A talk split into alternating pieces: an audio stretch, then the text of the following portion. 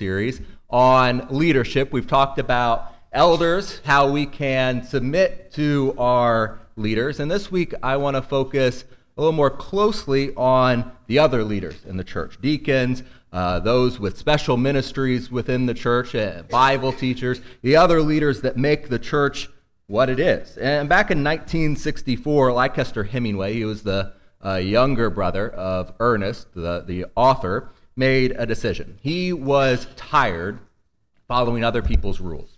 And he said, you know, human governments, they're not for me anymore. And so he decided he was going to create his own kingdom.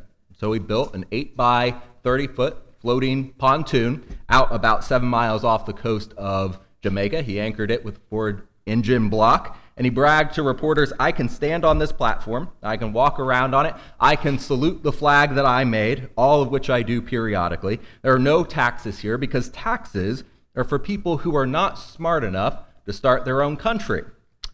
Maybe he's got a point, but apparently Mister Hemingway was not smart enough to keep his country together. A few weeks in, um, some fishermen really needed some scrap wood, and they took off part of his country. A storm came around and knocked the rest, and it was a tragic loss of independence for Mister Hemingway, but I think a, a pretty good story for the rest of us. And there's so many lessons in this history of this small nation that we could take. But the one I want to focus on today is if you want to get things done your way, start your own kingdom. That's what Mister Hemingway did, and it's what God did too. You know, with the death and burial and resurrection of Jesus, God established the kingdom we know as the church because he wanted things done in his church the way he wanted them done. No one else gets to change the way the church runs because God owns it, and he put his son as king of it. We read last week in Acts chapter twenty, verse twenty-eight, that Paul wanted the uh, Ephesian elders to be overseers and to shepherd the, the church of God, which he purchased with the blood of his son. In Ephesians five twenty-three, uh, we read that the husband is the head of the wife, as Christ also is the head of the church. God owns the kingdom. He purchased it with the blood of his son, and he rules it through his son. And he created a kingdom so that it would be ruled according to his pattern. But unlike Mister Hemingway's country, the, the sad fate of it, God designed his kingdom to withstand all threats, in part by entrusting uh, qualified and uh, uh, devoted leaders to protect it. And according to what we see out of Scripture, the local church was set up to be taken care of by all these different kinds of servants. Ephesians four lists some of them for us. Paul wrote to them, God himself gave some to be apostles, some prophets, some evangelists, and some pastors and teachers for the equipping of the saints, for the work of ministry, for the edifying of the body of Christ, till we all come to the unity of the faith and of the knowledge of the Son of God, to a perfect man, to the measure of the stature of the fullness of Christ, that we should no longer be children, tossed to and fro and carried about with every wind of doctrine by the trickery of men and the cunning craftiness of deceitful plotting, but speaking the truth in love, we may grow up in all things into him who is the head, Christ, from whom the whole body, joined and knit together by what every joint supplies, according to the effective working by which every part does its share, causes growth of the body for the edifying of itself in love.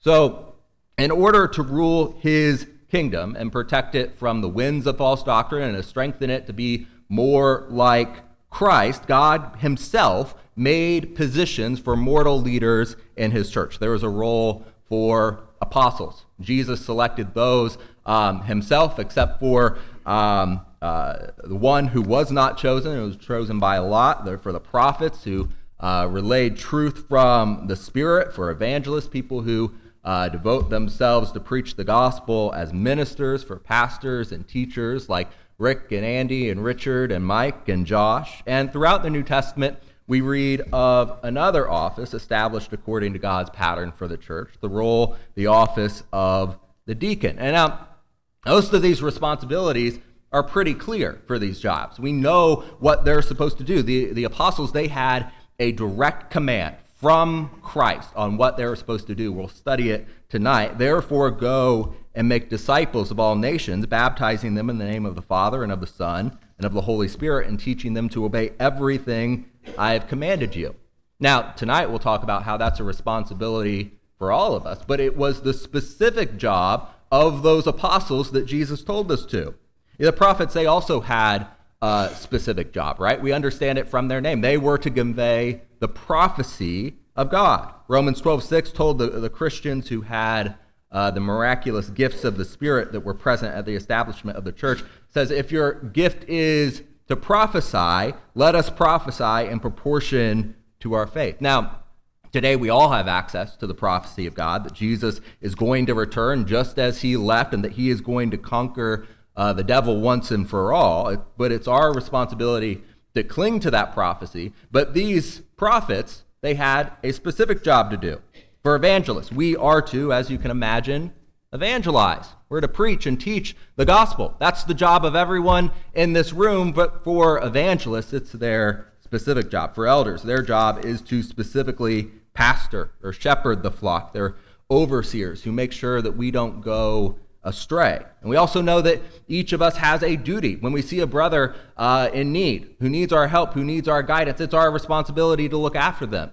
But for elders, it's their specific job. God designated them to make sure that it was done well. So those jobs, those are pretty clear. We know what they do. We know who they're supposed to be. But when it comes to deacons, we struggle sometimes. Who is a deacon? What are they supposed to do? And part of the reason for that is the Bible is pretty vague about who deacons are and what their job is. You see, the word deacon comes from the Greek diakonos. And diakonos simply means servant.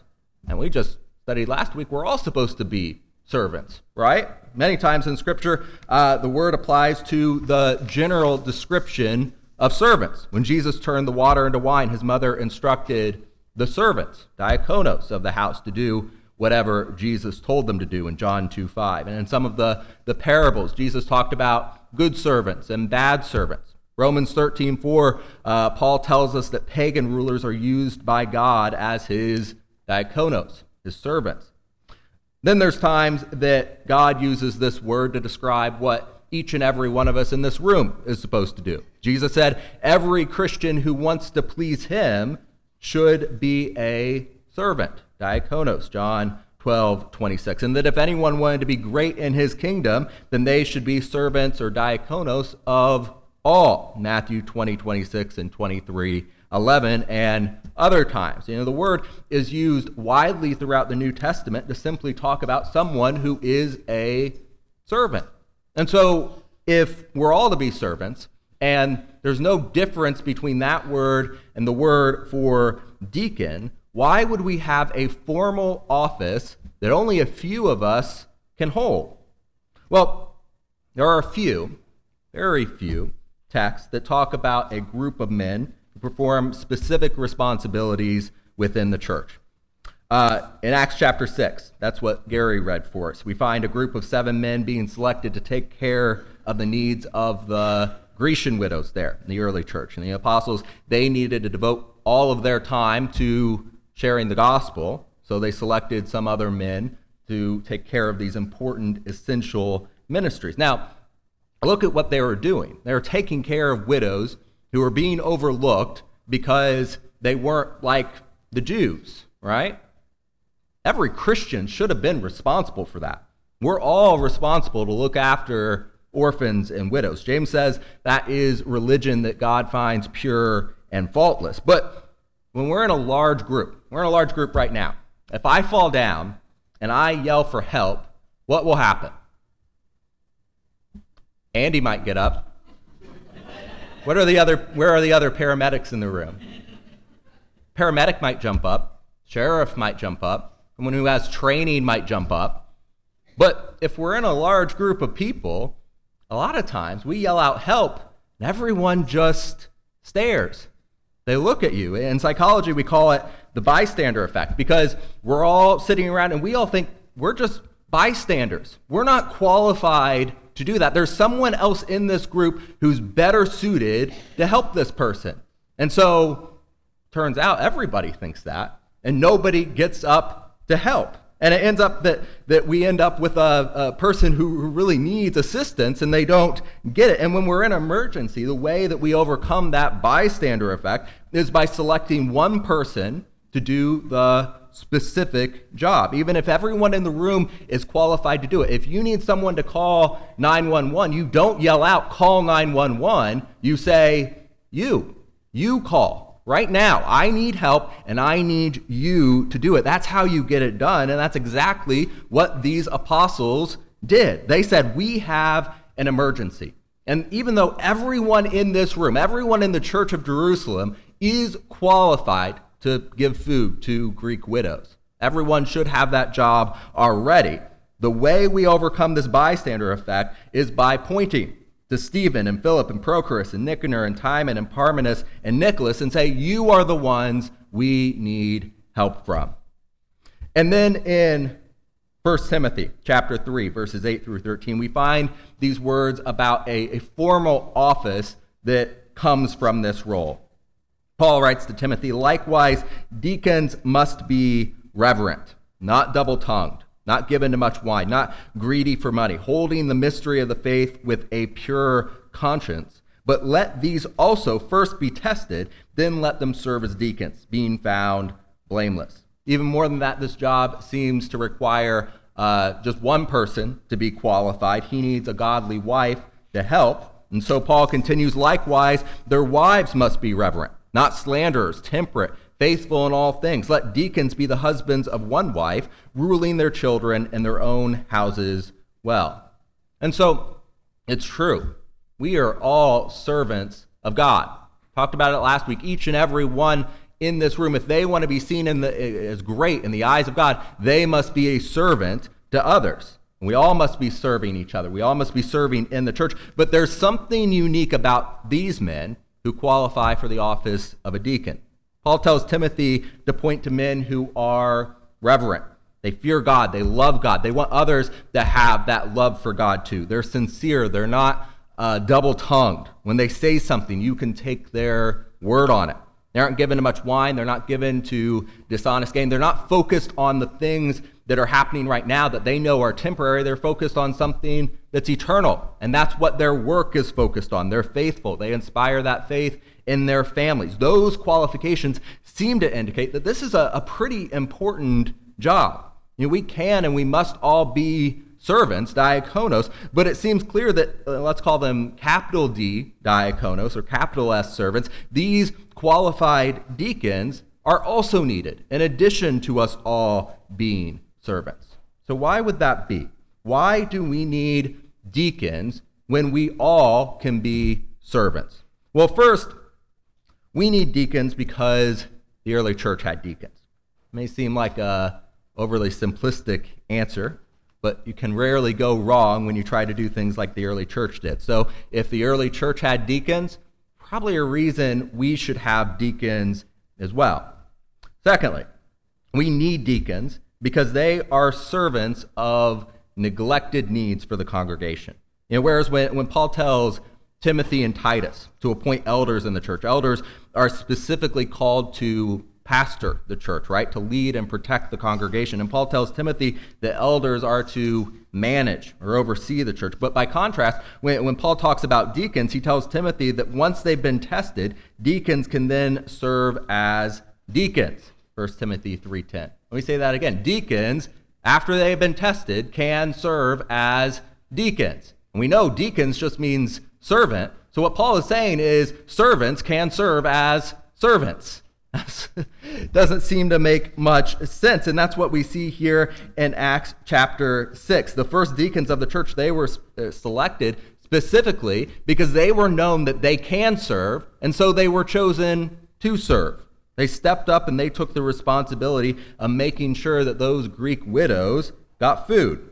Now, over the past years, from Uh, what I know, I know we've been blessed with some really great deacons at this congregation. They've been servants of this church, and, and they try to meet the needs of the believers here. right now. Jack makes sure that we're prepared for every service. He calls people throughout the week. He's been texting me to make sure that I pass along the scripture reading when I when I forget. It's always Friday or Saturday, and I, I should have sent it a, a day earlier, and he reminds me. Or Eric manages our, our finances. He makes sure that uh, the food's organized, a very, very important role that we have, that the food is organized. Cortland, uh, from his experience as a sheriff, makes sure that we're safe when we're meeting here together. Rob looks after uh, the building, and we have a lot of building to look after now. And until last week, Mike was keeping our grounds looking great, and, and Josh is still looking over um, our missionaries to make sure we're supporting them with our prayers and our encouragement and our, our financial support when they need it. And they're doing great and necessary work, but it's not work that a deacon necessarily has to do. You know, just the other day, I saw Moa, or excuse me, Noah mowing. I combined them too quick. I saw Noah over here mowing the grass. Christina's in here all the time working uh, in the office on the bulletin and other work. Mike and Melanie are here cleaning the building throughout the week, and so many others. They aren't deacons. They're just being servants like we all should be servants. So how do we know when we need more deacons with these extended qualifications to serve formally if we are all qualified to do the work that they do? And what is special about the work of a deacon versus the work of any other Christian servant? Well, here it is. From the glimpse that we get of deacons in the New Testament, right there in Acts chapter six, the work of a deacon is the neglected ministry where they can be an example. Let's take that apart. At first, the work they do is neglected. You know, the seven men that the apostle selected were chosen to do something that wasn't particularly difficult. Anyone can stand in a line or go and deliver food to someone. It was something that every Christian should have been involved in.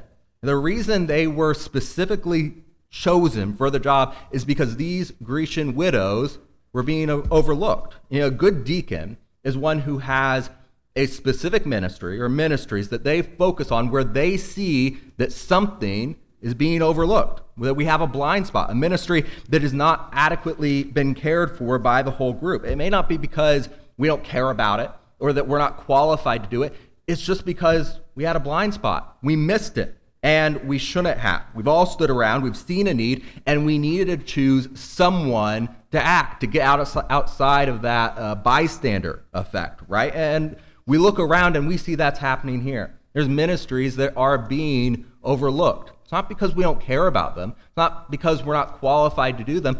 They're just being neglected. And we need to point to someone and say, run with it. Let's go. Let's get this done. We're going to stand behind you, and we are going to make sure that this is not overlooked anymore. We need to point to people and select qualified men to take those on if we can't ourselves. Secondly, the work that a deacon does is ministry. That just means service, right? Servants are chosen to serve in some way. You know, sometimes we make the false assumption that a deacon does something that's entirely physical. But look to Acts chapter six and, and try to tell me that taking care of widows when they need and going and encouraging them and giving them the food they need is entirely physical. It's not. Deacons are just as much involved in spiritual ministry as the rest of us are. And look at the qualifications for them. It's not things that you have to be qualified physically for. There's no engineering degree in there to take care of the building. There's no counseling degree in there to uh, take food to people. These are qualifications that show that they are spiritually mature, that they can be an example for us, and deacons are spiritual ministers just as much as physical ones. And third, as spiritual ministers, they're also examples to us. You know, deacons are doing work that everyone is qualified to do, which means they're in the perfect place to be an example for what I should be doing. I imagine those deacons like Stephen, when they went and took food to the Greek widows, it showed the rest of the church they should have already been doing that. It shouldn't have been a neglected need in the first place. And so they stood up and they were an example to the church in Jerusalem.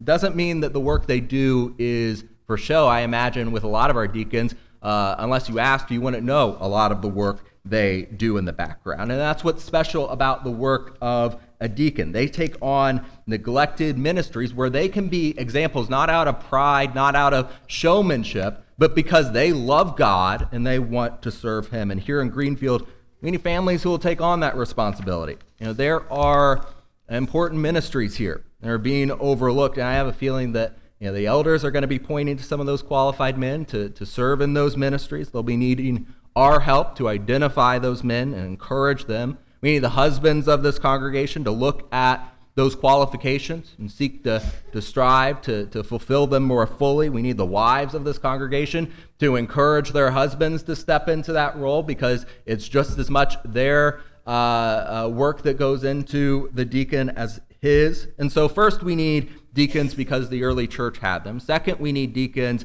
because they fulfill neglected needs that the congregation has. And third, we need deacons, there we go, because the position of a deacon appears to be part of a discipling program. And we're all called, as we read in, in Matthew twenty-eight, we're all called to make disciples. This is part of how we do it.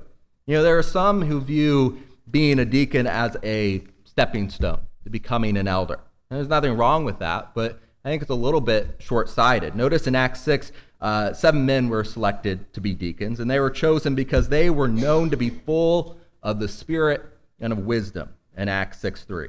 These men are not just hangers-on. They, they're not uh, blending in with the crowd. They're not just part of the group. Out of five thousand people that were there in Jerusalem, these men, they stood out for something. There was something unique about them, and it appears that they did their job so well that it contributed to the fact, in verse seven, that the word of God spread, and the number of the disciples multiplied greatly in Jerusalem, and a great many of the priests were obedient to the faith. But out of those seven men, uh, two more did even more amazing things. One of those deacons was Stephen. We can continue on in Acts and read where he goes. In the remainder of Acts six and the whole of chapter seven, we read that this man was so in love with Jesus that he would not stop speaking about him. He couldn't help but preach to people. And at his first sermon, and it was so powerful, he drew this you know, large crowd. Everyone was flocking around him. And they decided, you know what, we love this preacher so much, we're going to take him out of the city. And what did they do with him? Stoned him to death. Please don't do that after this morning's sermon. One sermon, and he dies afterward. And you might think, well, that's a, a failure of a preaching career. But among those who killed him, who was there? Who was there stoning, throwing the stones, overlooking the stones being thrown at Steve, or, yeah, Stephen, was Saul of Tarsus. We know him as Paul the Apostle. And he later says in First Timothy one sixteen, here is a trustworthy saying that deserves full acceptance. Christ Jesus came into the world to save sinners, of whom I am the worst. Before that reason, I was shown mercy, so that in me, the worst of sinners, Christ Jesus might display his immense patience as an example for those who would believe in him and receive eternal life. You know, Stephen's started as a deacon, but his short stint as a preacher shaped the ministry of the Apostle Paul. I have no doubt when Paul penned those words, he was remembering that he was involved in that stoning. One of the most influential and powerful leaders of the church was influenced by this deacon. It humbled him, even if it took a while for that to sink in for Paul. Then there is another deacon named Philip in this list in Jerusalem. In Acts eight, we learn that Philip traveled up to Samaria. He planted uh, at least one church there. He was so faithful in his service to Jesus that God chose him Uh, to convert and, and teach this powerful Ethiopian official. And there are many scholars who believe that Ethiopian may have influenced the spread of Christianity in Africa. And, and these two dynamic young men both started powerful ministries, preaching, planting churches, being missionaries, but both started out as deacons serving food to widows. So being a deacon is a proving ground for men to grow into ministry. Sometimes that's the ministry of an elder. Sometimes it's the ministry of a preacher or a church planter or a missionary. Other times it's just the ministry of being a really, really great deacon. And it's hard to tell how God is going to direct a man and his wife who's in this role of a deacon, how their family is going to serve the Lord in the future. But God makes it clear this is perhaps one of the most important roles in the church. In fact, You don't have to be an official deacon, an official diakonos, to be the most important person in the church. And the reason I can say that is because Jesus told me so. In Matthew twenty-three, uh, Jesus tells the crowd, the scribes and the Pharisees sit in Moses' seat. Therefore, whatever they tell you to observe, they observe, that observe and do, but do not according to their works, for they say and do not do. For they bind heavy burdens, hard to bear, and lay them on men's shoulders, but they themselves will not move them with one of their fingers. But all their works they do to be seen by men. They make their phylacteries broad and enlarge the borders of their garments. They love the best feasts or places at feast, the best seats in the synagogues, greetings in the marketplaces, and to be called by men, Rabbi, Rabbi. But you do not call yourself Rabbi, for one is your teacher, the Christ, and you are all brethren. Do not call anyone on earth your father, for one is your Father, he who is in heaven, and do not be called teachers, for one is your teacher, the Christ. Matthew twenty-three, two through ten. Then Jesus capped off his lesson by saying this, verse eleven, "But he who is greatest among you shall be your servant, and whoever exalts himself will be humbled, and he who humbles himself will be exalted." You know, Jesus tells us that if we want to be great in his kingdom, we have to be a servant. And after listing the qualifications for being a deacon, Paul writes to Timothy, "For those who have served well as deacons, obtain for themselves a good standing and great boldness in the faith which is in Christ Jesus." And so a deacon who does his job really well is regarded by Jesus as one of the greatest ministers in his church, in his kingdom, because a great deacon sets the pattern for the church. A great deacon shows us what it means to be a servant. You know, their servanthood should be so evident that others in the church follow their example and become servants too. And the deacons we've had over the years are one of the reasons why this is such a great congregation of believers. You probably heard the saying in most churches, there's ten percent of people who do ninety percent of the work, right? That's not the case here. Got a lot more than ten percent of people doing the work around here. Why? Because this is a church where many people understand the idea of service, of servanthood. And it's a church where your deacons set the pattern of what true servanthood is all about. We need more deacons who will step up and be that kind of example for this congregation. So, if you're sitting here today, and you listen to what Paul told Timothy about what a deacon's family looks like, you're thinking, maybe you fit into that description. I do have a reverent awe of God. I do want to serve him. I have faith in him, and I want to strive to bring that faith home with me and make it the foundation of my family. I'm the husband of one wife, and I do try to be honest and sincere. And start looking around. Do you see a neglected ministry here that you could step into? Go home today. Sit down with your family. Talk about if you should step up, because we need you here. There's things that are being overlooked, and we need help. But not all of us fit into that role.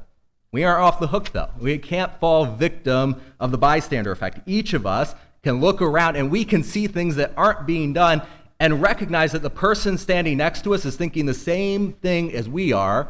There's someone better for that. There's someone more qualified. There's someone who's already been tapped to make sure that gets done. If it's not being done, I can promise you one thing, no one else is going to do it unless you do. We need you. God has called each of us to be a priest. We emphasize that here not because we want to diminish our leaders, not because we want to diminish uh, preachers, not because we want to diminish elders or deacons. We emphasize that we're all priests in God's kingdom because there is too much work to be done by only a few at the top. God has called us all into servanthood in his kingdom because he needs that many servants. God has called each of us to work in his kingdom. He expects us all to serve him and serve others. Remember that story from the beginning of the sermon. Mister Hemingway said, if you want things done your way, start your own kingdom, right? And that's what God did. God purchased the church. He put his son at the head of it so things would be done his way. Last week we said that the church is not a democracy, it's a, a theocracy, because God gets to call the shots. And the Son of God said, whoever wants to be my disciple must deny themselves and take up their cross daily and follow me. I want to close with this interesting illustration. I know I put the picture up too early. Everyone's already shuffled around a couple of times. Don't say anything aloud, though. How many of you know who Albrecht Durer is? I can hardly say his name because I don't know him. Didn't know him before this. In the early fifteen hundreds, uh, Albrecht was a, a struggling artist. He found a friend who was also a struggling artist. They made a deal, so the story goes. Albrecht told his friend, if you go and work for ten years in hard labor, I will focus on my art, and if I become successful, we'll share the profits. But after those ten years, you can come and do your art, and then I'll go into hard labor, and I'll support us.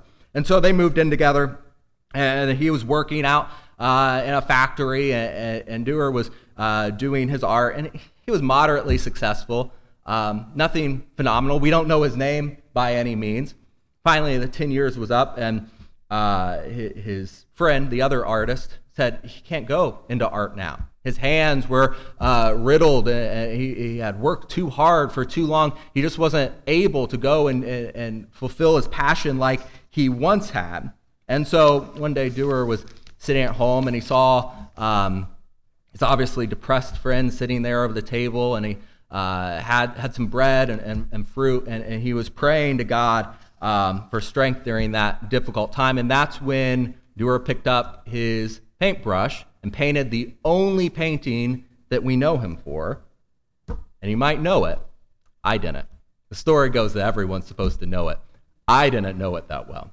Some people might, though. The only thing that Durer was known for was this painting, the painting of a servant's hands. Not because Durer was a great artist, and not because the other guy would have been a great artist, but because the other guy knew what service meant, and he did it. And that was what he was known for. Your name may never be great, but God recognizes servants. Jesus said, he who is greatest among you shall be your servant. And whoever exalts himself will be humbled, and he who humbles himself will be exalted. God has called you to be exalted, to greatness through service. That starts by humbling yourself before God. It starts by understanding the words of Paul, I am the worst of sinners. And that sin separates us from God. And on my own, I can't do anything to fix that. But for that very reason, I was shown mercy. In me, the worst of sinners, Christ Jesus might display his immense patience as an example for those who would believe in him and receive eternal life.